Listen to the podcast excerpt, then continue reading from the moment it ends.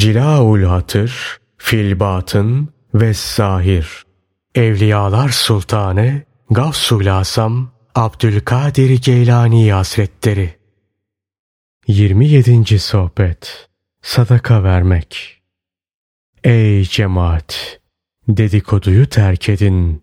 Dünyalık biriktirmeyi ve o hususta birbirinize destek olmayı bırakın.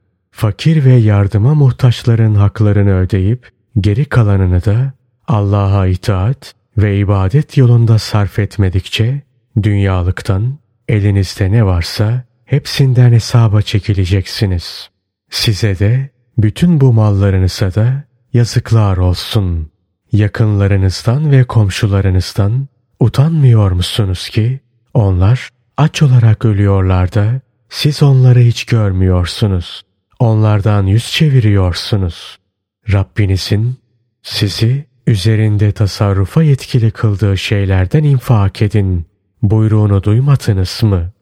Onlar üzerinde sizi sadece tasarrufa yetkili kıldığını bildirdiği halde siz onları kendinize mülk edindiniz. Bir sürü harcama kalemi ürettiniz.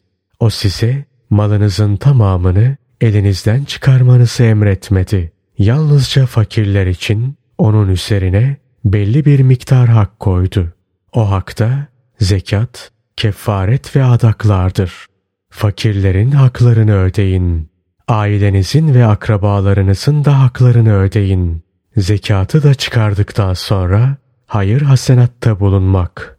İşte müminin ahlakı. Allah Teala ile alışverişte bulunan kazançlı çıkar. En doğru sözü söyleyen Rabbimiz muhkem kitabında şöyle buyurmuştur.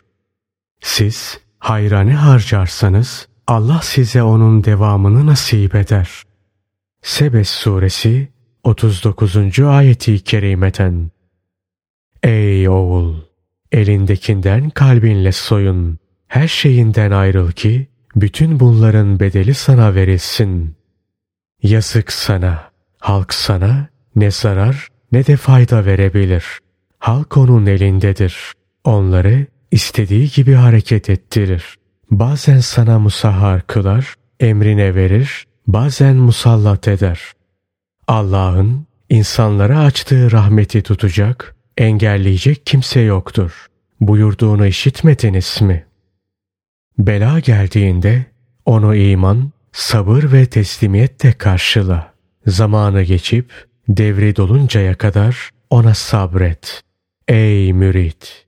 Bela okları sebebiyle muradının kapısından kaçma. Sebat göster ki muradına eresin.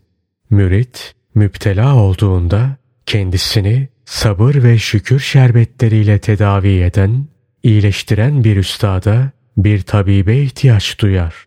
Tabip ona bir şeyleri almasını, bir şeyleri de almamasını söyler.